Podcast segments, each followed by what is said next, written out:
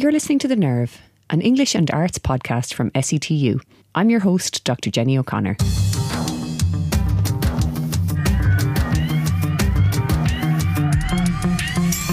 In this episode, we're delighted to welcome Dee Grant, a lecturer here at SETU Waterford and a dance artist who has worked with community groups, art centres, and regional artists. In summer 2017, she became Dance Artist in Residence in Waterford, supported by the Arts Council of Ireland, Garter Lane Arts Centre, and Waterford City and County Council. Most recently, she and her fine art photographer brother have produced a book which aims to provide a sensorial experience for people interested in finding their way back to the experience of touch and movement. Entitled Prompts for the Mover, the publication will be available in March 2023. A huge welcome to the podcast, Dee. So, your work is so varied and interesting, and it moves from kind of practice to theory and back again. Um, can you tell us how did you get here? How did you get to this point in your career? Oh, well, uh, I've always trained um, and been um, an advocate for contemporary dance. I think since I was probably a young girl of, of nine or ten, I was introduced to the to the art centre uh, in Wexford Art Centre, and then they ran contemporary dance programs there for young people. And um, I followed my my love really of that. I was addicted. Uh, first time I tried it, I I, I was uh, just um, so convinced that this was a way of being being. I, this is the way I wanted to move in my life. And that continued. And uh, I trained uh, at Middlesex University in, in London then, did my degree in dance. And um, I came back to Ireland uh, with very I suppose, little job opportunities at the time in the 90s, early 90s. Uh, founded my own company uh, and then actually applied to uh, WIT uh, at the time. I have to to to, to uh, reiterate it was WIT, and uh, they were looking for a dance person in the arts department actually originally, and um, within social care department um, right. also. So that's how I've come to uh, SETU, really. And that was a long time ago, 96 I started. And that's interesting, isn't it? That that they had a post in that area at that time in the nineties. Yeah. You wouldn't be th- you wouldn't think that WIT would have been as progressive as that in in a yeah. sense, you know. And and then when you came here, you were teaching. You teach across a number of different programs. So theatre studies, early childhood studies, and social care. So, yes. so like when when I realised that, I was going, wow. I mean, in what way do they use dance in social care, and what way do they use dance in early childhood studies? You know, mm. um, so presumably they all need different things from you. I presume, you know, in relation to the role of movement and the body. So, tell us a little bit about the way that you employ dance in those different disciplines. Yes, they are three different areas. They're they're not unrelated. Um, the only difference, I suppose, be in the theatre studies. Uh, I would also teach resourcing theatre and professional development for theatre uh, makers. So they're non-dance related. Um, so, but but I, I would also do such an amount of body-based work um, with the early childhood, obviously intro to theatre here as well, and and um, what else have I not mentioned? Uh, social care. Um, and when you say body based work, yeah, is it yep. so for for early childhood studies? What does that entail?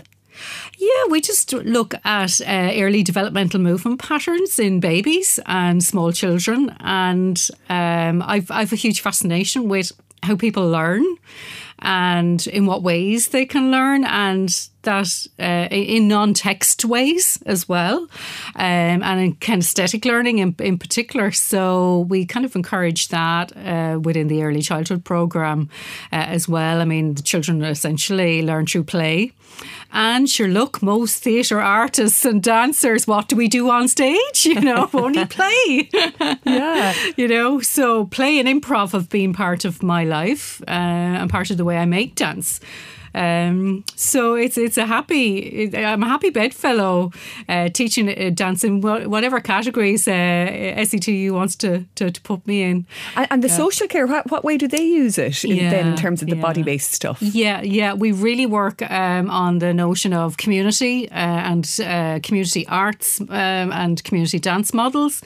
And we'd use a lot of methodology around um, uh, how to facilitate and how to uh, encourage non-verbal communication uh, in clients and service with, with service users. And um, I suppose I'm lucky because I because I work part time for SETU. Then I have my whole other kind of side to my career as well, where I'm working with people, everyday people, um, in different uh, contexts. You know, I have worked in psychiatric units. I have worked with intellectual disability, in, in intellectual disability services.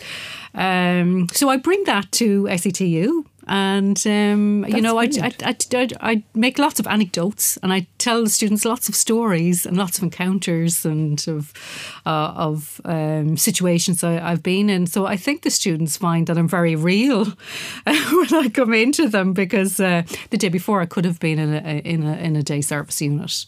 And um, you know, we could be working on a, a creative project, and I'd bring in you know, some ideas maybe from that uh, into the students. That's and, really uh, interesting. It's and I love how, mm. you know, I'm sure there are preconceptions that the students might have around somebody who who works in this area, and yet, you know, you're dealing with, say, for in social social care, you're dealing with some of the people that these students may, may meet when they leave. Yeah. You know, it's very relevant, isn't it? It's really important, yeah. and, and, really important yeah. to understand how to communicate in a non-verbal way. That's so crucial. Um, can I ask you as well, because I know with the theatre studies students that you're interested in uh, things like site specific work and site specific performances. I find it really hard to say the words site specific properly. Um, but how do you think it helps you to, you know, to to do what you're aiming for in a particular location? Why is location so so important? Um, yeah, and yes, site specific is really interesting. Um, I, I kind of like I find site specific very liberating uh, because you're bringing uh, theatre and dance somewhere that isn't perceived as a place that you would perform dance and theatre is. Uh, so it's different. It's a, a different area.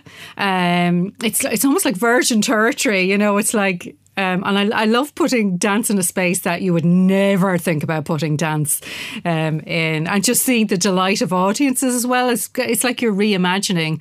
Um, and for me, it's like there must be a little visual art in me or something. Whereas I love that that visual aspect that it's a canvas. It's it's an open canvas, and I can put something in a space that wasn't there before, and maybe pe- change people's uh, perception of that space. Yeah, uh, and, know, what do you think it does for the students? Do you think it, it opens their minds in, in in doing something like that that puts mm. them into a almost a vulnerable position or into a position yeah. where they're less sure of themselves? I presume.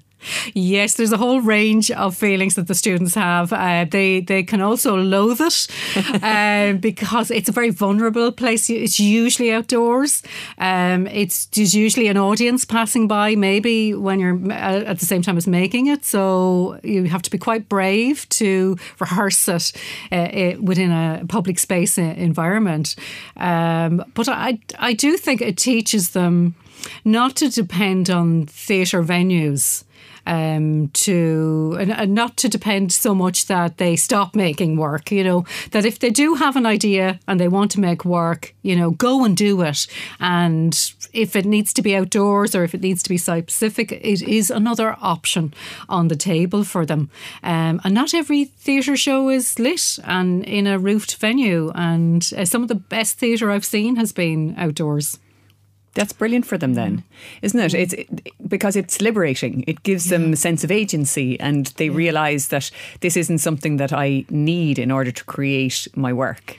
Yeah. Yeah, yeah that's great. Yeah, yeah. Um, and also, I know you you touched on it earlier, um, but you are really interested as well in recognising people with a, a, variety of abilities, physical abilities, intellectual abilities. Tell us a little bit about about your interest in that. Yeah, um, I suppose around about 2000, um, which is probably, gosh, about 20 years ago now, um, I was just approached by a day service uh, actually in Wexford. And um, the centre dealt, uh, and uh, their, I suppose, the service users that would go there daily um, had, um, they were clients who had intellectual disability. And they approached me, would I work? In that area. And I said, mm, uh, I don't know. I don't, I, I, I'd love to, but I don't think I have enough experience. Or, you know, do I need more experience? Or, you know, do I need certain qualifications? Or, you know, yeah. um, is goodwill enough? Um, and they said, no, no, no, come into us. We've heard about what you do. We, we think you're the right tone of person, the right, you've got the right. Um, you know, attitude towards, uh, you know, dances for everybody. And I've always had that ethos uh, in my life. And so I started doing some classes with them. I said I'd just trial it out, pilot it out. I absolutely loved it. Um, and I think what, why I, I continue, it's, it's continued as part of my life um, right through to into uh, the last few years as well. And I like the area because I like solving problems, I realise. That I like, I like, and what, what I mean by that is I like solving choreographic problems.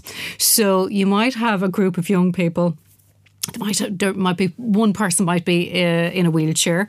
You might have another um, person non-verbal. Um, you might have another person, which has happened to me recently uh, in the class and in the group that was blind. And I actually thrive on trying to find a solution to how do we all communicate as a group with all of our different needs? Mm. Um, so, and, and because I in college I did a, quite a lot with choreography and choreographic uh, strategies as well for working with groups. I find that I'm able to tap into that side of me. That I, you know, so I I create really good creative solutions around that. You know that. Um, and uh, I'm not daunted by difference. You know, I actually I seem to thrive. You know, a few colleagues of mine have said that to me. You know, do you go searching like for difficulties? You know, uh, but I love that. And then, of course, the older I've got, I realise that we've all got additional needs you know i'm 50 51 now you know and we've all got something, you know. Um, yeah. So I really like that uh, inclusive landscape, and um, and I like the joy of finding something that everybody can do. And maybe it's something that's not verbal. Maybe it's a sensory engagement idea. Um, you know, maybe it's tactile, but it's something that everyone can participate in. So they were right. You were the right person. and can I ask you then, because I know that you work with Traces Dance Ensemble, um, and that you've put on shows with with that with that group. So, what kind of shows do you produce with them? I mean, do you produce anything pre existing or do you formulate it with the group? How does that work? And then do you get feedback from the participants? How did they find yeah. the whole experience? Yeah, yeah. Uh, I suppose, well, we work uh, very creatively in that group. Um, nine times out of ten, the ideas would come from the group itself. So you have to work with improvisation with them really initially. Um, that they're, you know, you're throwing a prompt out there. Um, you know, somebody might have a basic idea about what they want to make a dance piece about, but inherently it's devised. Um, so we're not kind of tapping into the musical theatre, you know, genre or you know something that has come from another show. Um, it's really about making a dance piece with, which has their voice in it, something that has their voice in it right throughout it. Um, so that's kind of the area that I that I'm most excited about, and then you kind of shape it. Um, so they do that. They have traces of this been going a whopping thirteen years. Um, wow. Not not all of it with me. Um, I had a predecessor, Libby Seward, who was incredible, who founded Traces, and um, and then I took over the reins then about six years ago with them. And uh, yeah, they've done. They've performed for the president. They've uh, toured Ireland. They've been in several art centres at dance festivals. Wow. they've made a dance film. Um, they do, yeah, they do fantastic things. They're just an incredible group of young people who are mad to dance. And do they know? do they come back to you and tell you how the you know? I mean, it must be amazing mm. if if you know based on their own testimony that this has meant something to them. Yeah, yeah, yeah. You get that pretty immediately um, when you're teaching. We have a, a weekly class, a weekly engagement, um, and then we build up towards a show, or sometimes it's a project that we're on, or we've specific funding, like to do a flash mob or to, make a film uh, together. But you know, pretty instant when you put the word out there, like, do you want to do this? You know, we've, you know, we've a bit of fun. You know, they, they you know, they, you'll sense that there's a just a no. There's just no response. No, we don't want to do that. So it's very black and white in that sense. So you'll get an instant um, reaction you know, with that group. And luckily, most of what I, anything I proposed, or, you know, I have to kind of source some funding for them as well to kind of keep them going uh, as an entity and as a, mm. I suppose they're like a little kind of semi professional unit now. But that takes a lot of work to try and keep you know, other practitioners as well, choreographing with them and teaching with them, and uh, other artists work with them as well. So we have to constantly put our um, name in the pot for funding. Yes. So you're making applications. And, and that's no small yeah. thing. I mean, there's a lot mm. of work involved in applying for funding. No, that's the there? freelance kind of gig in, okay. in, in the arts industry. Yeah. Mm. Yeah. Um, yeah, I'm getting good at that.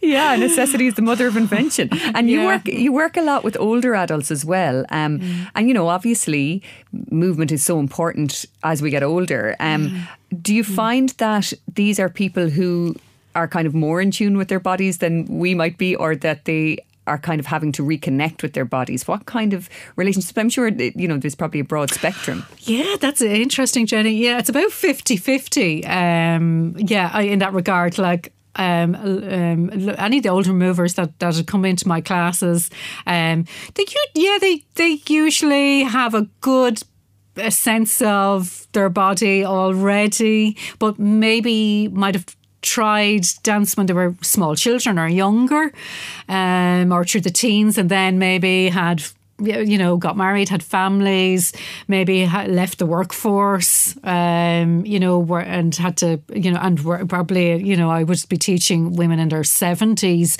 67, so they would know what it's like to to you know not have choices. Yeah. You know, so they were um, they might have been child rearing for a lot of their lives, and some of them are are, grand you know grandparents as well. So they're grandparent rearing or grandchildren rearing. Yeah. You know now, um, so they're a really interesting demographic. Um, and and would they be mainly they'd be mainly women, I presume then mainly women. Mm. It is very difficult um, to engage men in their 60s, 70s, 80s in, that category. Um, now, I do do it in work in the psychiatric units. We do, we do. I, I work predominantly with men, eh, which is really interesting. That is interesting, isn't yeah, it? Yeah, yeah. Um, but no, um, the the the groups I teach generally um, the women are women, or or we get an odd man every now and again. um, they're generally just very comfortable in their own skin. Um, but they want something, they want to know what this creative thing is. They're curious, you know, because they can see their grandchildren going to this class and doing that and doing the piano lesson and the ballet lessons and this. And they want to know, can I do this? You know, uh, you know, I like singing. Uh, you know, I have a voice. I like moving. You know, um, I like dancing. You know, what is this? What is this creative piece in here? Is it something I can do at an older age? You know, yeah. and of course they can. And they've so much experience that when you make a piece of choreography, there's so many ideas around in the group already because they've had lived experience. That's fantastic. You know? It's just like reawakening something that's already there. Yeah. And I mean, for for me, I know that it wasn't a thing when I was a kid that you went to too many after school activities, but like for that generation, there was no such thing really. Um, so there's I'm sure there are entire aspects of their personalities that are coming to life in these sessions. It's just yeah. great, isn't it? It's amazing. It must yeah. be amazing to witness that. Yeah. And also, yeah. it, it's very much connected to the book that you've produced. So you've mm. produced prompts for the mover, um, and it's it grew from an idea that you had during COVID. So why did that idea come into your mind at that time, and then how did you manage to realize it? Because it's taken a little bit of time to get to the stage that it's at now. What was that idea during COVID that sprang into your head? Oh, I think it was the enforcement of lockdown and not being able to practice your art form in the traditional sense of it, that you would work in a studio, you could commute to the studio, or you'd be working in the theatre, um, or you'd be working in the exhibition hall. You know that that became impossible during that time, and so what happened was I experienced a pause a pause in my practice. And um, like like many other artists, I didn't know what to do with myself. you know, uh, I did. Uh, probably the general population felt like that as well. But it was a little, I'd say, almost traumatic at, at, at the start. Um, and and then you just kind of thought, no, hang on, I'm a creative artist. I, I look at those problem solving skills, you know, that I meant to have. Can I get, a, can I work around this in some way? And I did, and then of course um, that was followed back to back for me. I was diagnosed with breast cancer in 21 and went through the treatment in 21. Um, so I had COVID and cancer back to back, and I came back to the re- the residency, uh, which I'd had with Garter Lane Art Centre and they had put the residency on hold for me to let me go off and do the treatment, uh, which was very successful, by the way.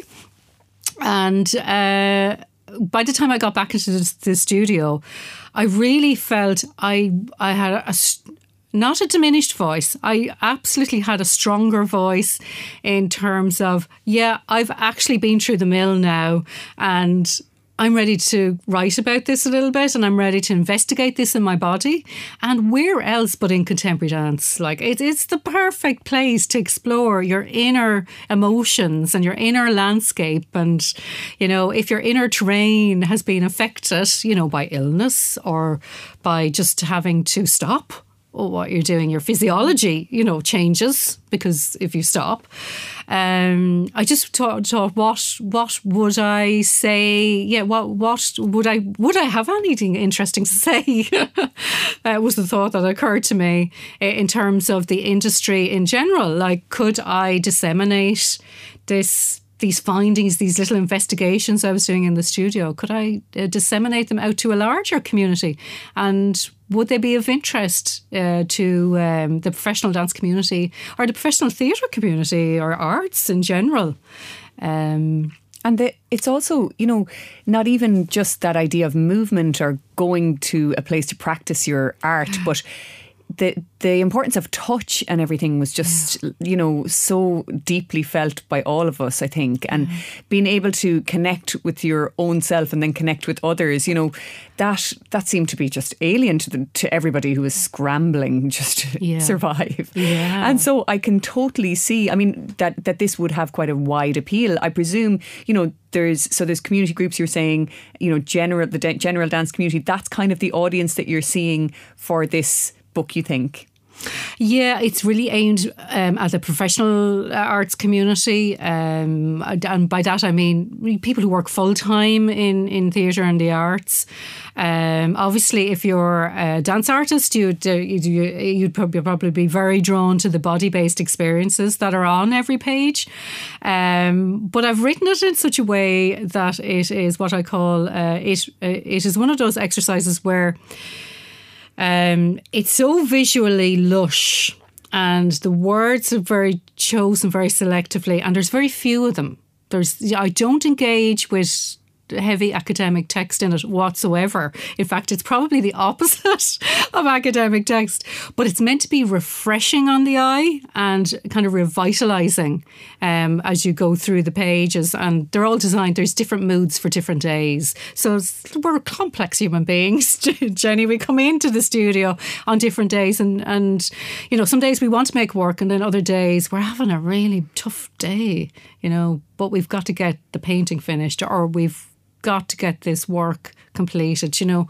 And just that I'm really interested in the thoughts that go through your mind that prompt you to start, mm. you know, or that stop you from starting. But I suppose my book is very positive in terms of it's it's, it's they're usually starting points, um, and it's using the a lot of the time using the everyday things around you as the starting point um, to um, kind of counteracting that kind of feeling that we've all had post post uh, COVID. You know, there's a lot of what I call inertia you know, out there, you know, and tiredness, genuine tiredness from people, um, because we've been asked to kind of juggle a lot.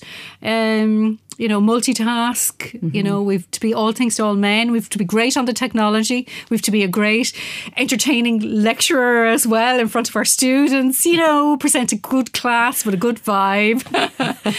you know, um, over Zoom. Yeah, yeah, and then oh yeah, so you're you're you're being split in different ways. It's almost like growing two brains that that's what I that that whole experience felt like to me. That it was okay. This is well, this is the technology to Zoom, but and I have to grow a different head because I've never done that before.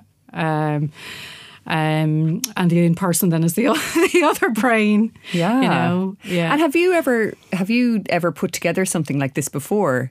Um, and especially, you know, this this is an unusual one because you were working with your brother so what yeah. was that like? You know, did, did you know what you were doing to start off with, or was this really a, a process between the two of you that that just kind of happened organically?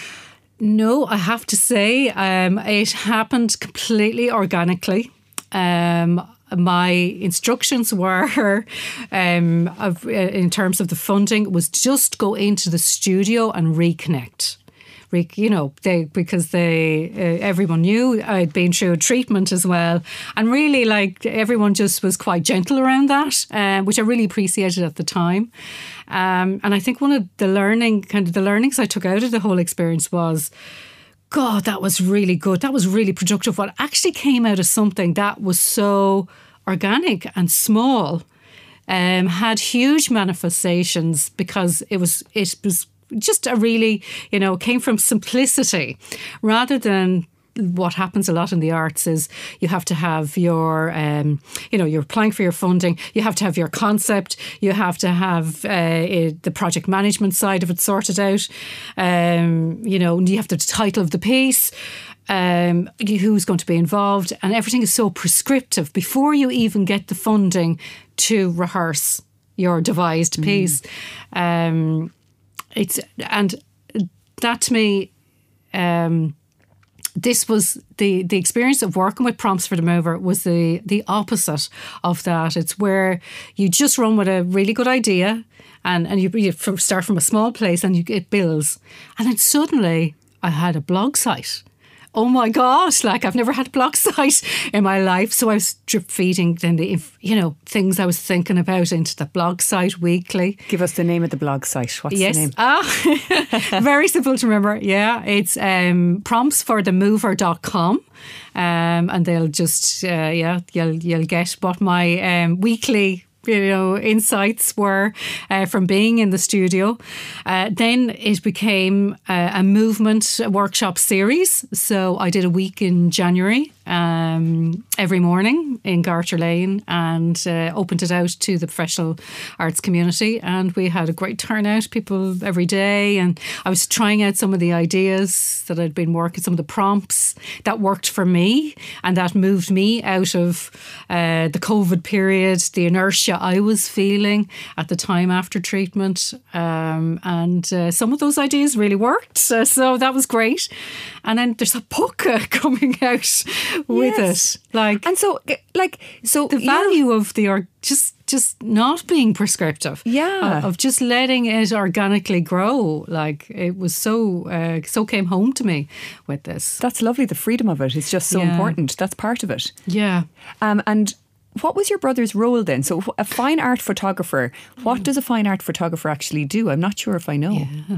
Yeah, yeah. Well, Padraig's a very interesting character. Padraig Grant, he's um, um, is a Wexford artist, and um, he mainly um, concentrates on black and white photography. And he's had a period where he's been a photojournalist as well. So he's a very interesting kind of aid agency work as well. So he's uh, he's a guy with a social conscience, should I say, a social justice, you know, chord running through his uh, core. Um, and he also has a love of theatre. So he's come in and he's photographed um, a few gigs that I've done before and projects that I've worked on before. But this was this is more intimate because this is talking about you know, uh, I suppose, kind of more uncomfortable topics of, you know, creativity, when you have a block in creativity or when you're stuck and you just don't know how to regenerate kind of new ideas. And the and my book is all about that. Um, so he had to come in and kind of put match each mood or each prompt with uh, a photograph. So um, uh, I did tell him uh, that I didn't want to be photographed. Uh, so that, that wasn't helpful. oh, he must have loved you for that. So he, yeah, he, he, did do a few photographs with me, but I'm, I'm obscure in it. You know, I'm I'm very evasive in it and it's obscure in them. But he's done a great job. You know, it's and it's bespoke. It's you know he didn't he didn't use any of the photography that he'd made before. It was specific um, to each of the texts, and it's just been a joy actually putting it together. And what a lovely um, thing for the two of you to be involved with as siblings. Yeah, yeah, yeah. No, Definitely. It doesn't happen every day. And um, I think I know when you've been through something like cancer as well and your siblings are around you, like they're very, um, they're so supportive and they can't do enough for you. And they really battle with, they want to do more for you. Uh, and I think this is kind of Padraig's way in a way of, you know, yeah, yeah, yeah, I have your back covered there. You know, you know, I wasn't really going able to go into the treatment room with you, but you know, I've caught you here. you know, isn't that fabulous. Yeah. That is wonderful. Yeah. Well, I can't believe it, but our time is kind of up. And I I just want to say it's just it's been really, really interesting to me because this is not an area that I would know anything about. And mm. so, you know, we'd have meetings together, you know, the English and Theatre yeah. Studies gang. Um, and sometimes we touch on some of the work that everybody is doing and we never get into enough mm. depth. So it was lovely to hear about it in a bit more depth. And I mm. also think um, something that struck me is, you know, as academics working in an institution like this, we can think that it's all about expanding our minds. And actually, I love to hear that in at least three of the various disciplines in this college, they are dedicated to thinking outside of that. It's fantastic. But also, I think the book sounds brilliant. It sounds like a great way of of returning to that the power of movement, the power of touch, the power of connection. Um, and so, thanks a million for that reminder and for, for joining me today as well, Dee. It's been really great. Thank you. So I hope you've enjoyed listening and we look forward to welcoming you next time to the Nerve podcast. If you'd like to get in touch, we are on Instagram and Facebook. See you next time.